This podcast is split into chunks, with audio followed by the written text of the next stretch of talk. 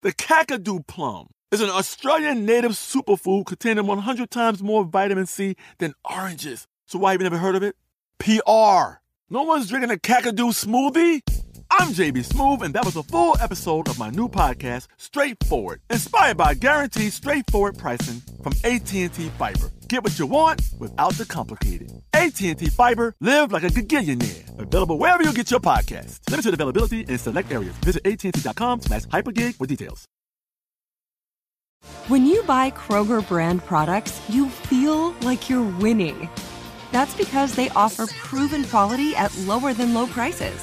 In fact, we guarantee that you and your family will love how Kroger brand products taste, or you get your money back. So next time you're shopping for the family, look for delicious Kroger brand products, because they'll make you all feel like you're winning. Shop now, in-store, or online. Kroger, fresh for everyone. Grand Canyon University's R N to B S N online degree program makes earning your bachelor's in nursing possible. Balance online coursework with local in-person clinicals to position yourself for potential leadership opportunities in the time you have, from wherever you are, leaving room for what matters. Achieve your goals with your personalized plan and team behind you. Find your purpose at Grand Canyon University. Visit G C U dot E D U. Hey, girlfriends, it's me, Carol Fisher, back with another season of the global number one podcast, The Girlfriends.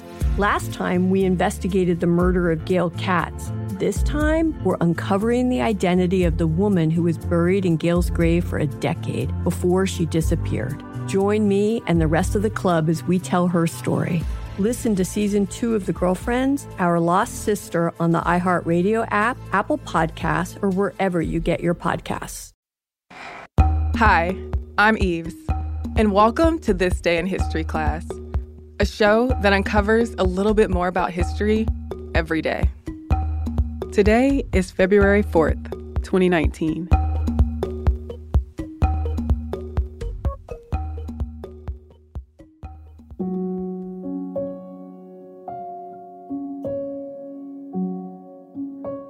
The day was February fourth, eighteen thirty-six.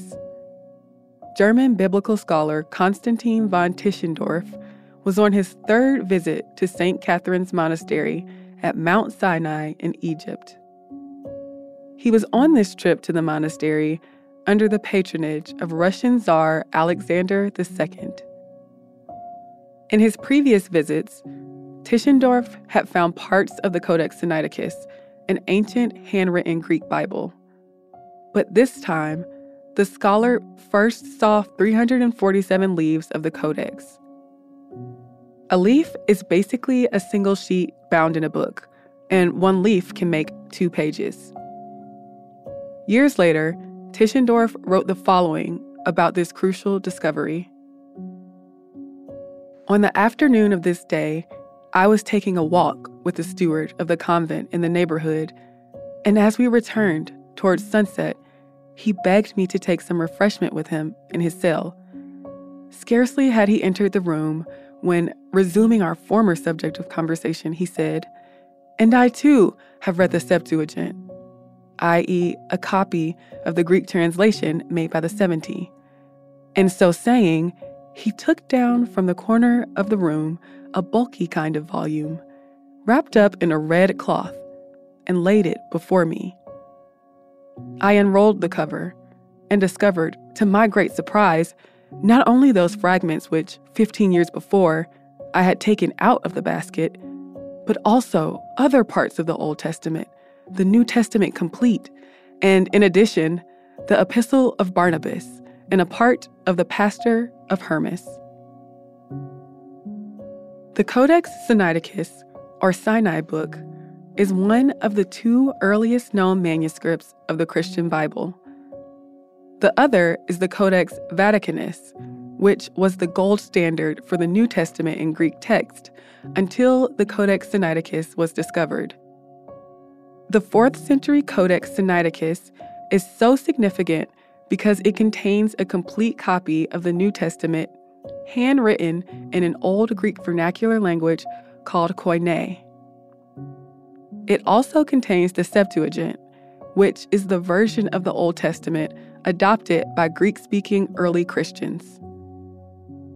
The distinctive sequence of books in the Codex is also notable, as it gives insight into the history of the Bible's construction. And no other early version of the Christian Bible was corrected as extensively as the Codex Sinaiticus has been.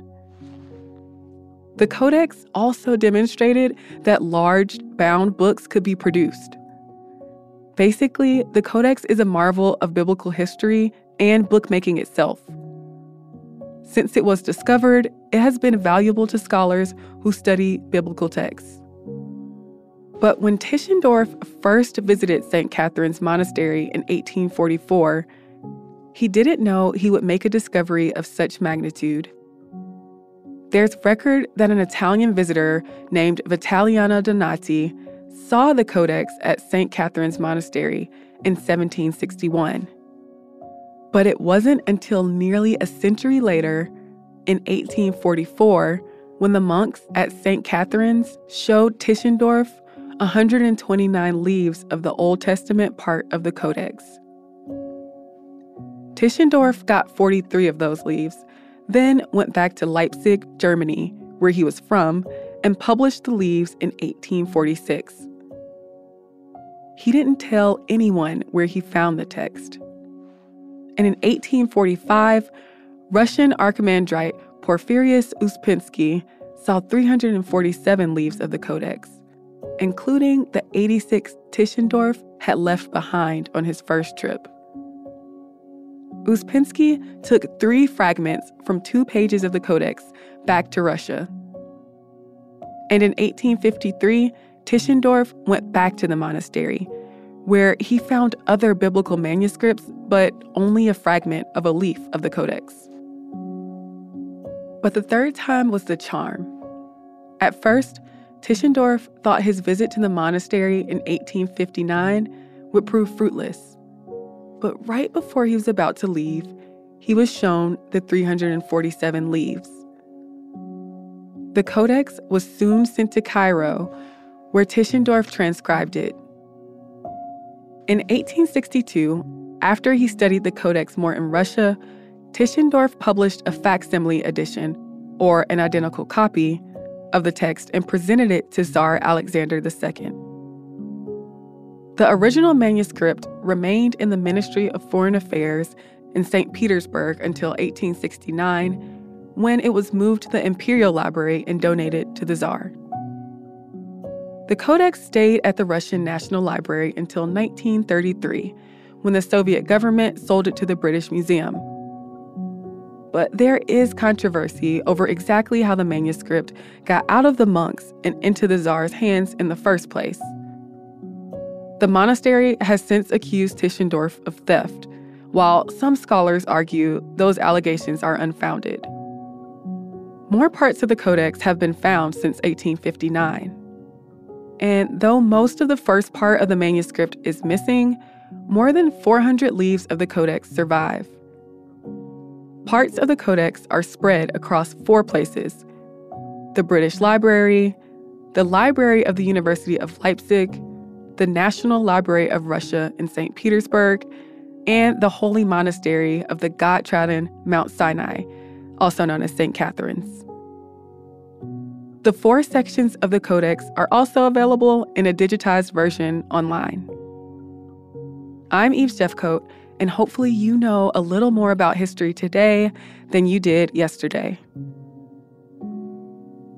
You can subscribe to This Day in History Class on Apple Podcasts, the iHeartRadio app, or wherever you get your podcasts. We'll be back with more history tomorrow.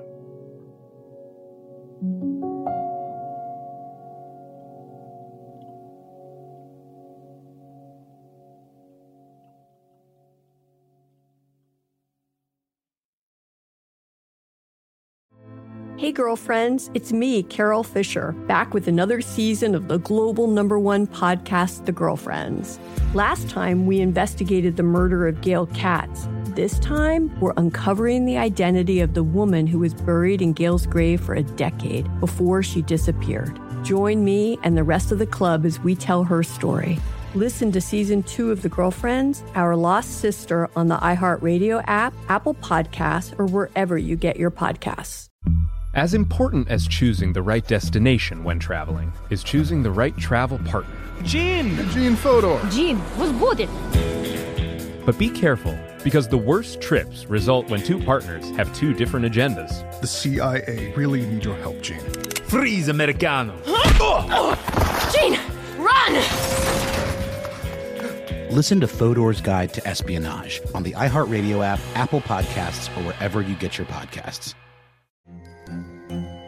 Hello, acclaimed comics writer and notorious Scott Summers hater, Rosie Knight. Well, hello, Emmy-winning podcaster and totally unbiased Targaryen royal supporter, Jason Concepcion. Somehow the X-Ray Vision podcast has returned. And like always, we'll be here every week. You'll hear from T V writers, actors, comics creators, pop culture critics. Nothing is off the table. Listen to X-Ray Vision on the iHeartRadio app, Apple Podcasts, or wherever you get your podcasts. The Black Effect presents Family Therapy, and I'm your host, Elliot Connie.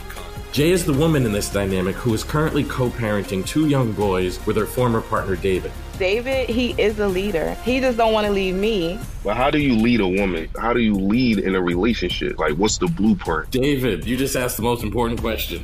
Listen to Family Therapy on the Black Effect Podcast Network, iHeartRadio app, Apple Podcasts, or wherever you get your podcasts.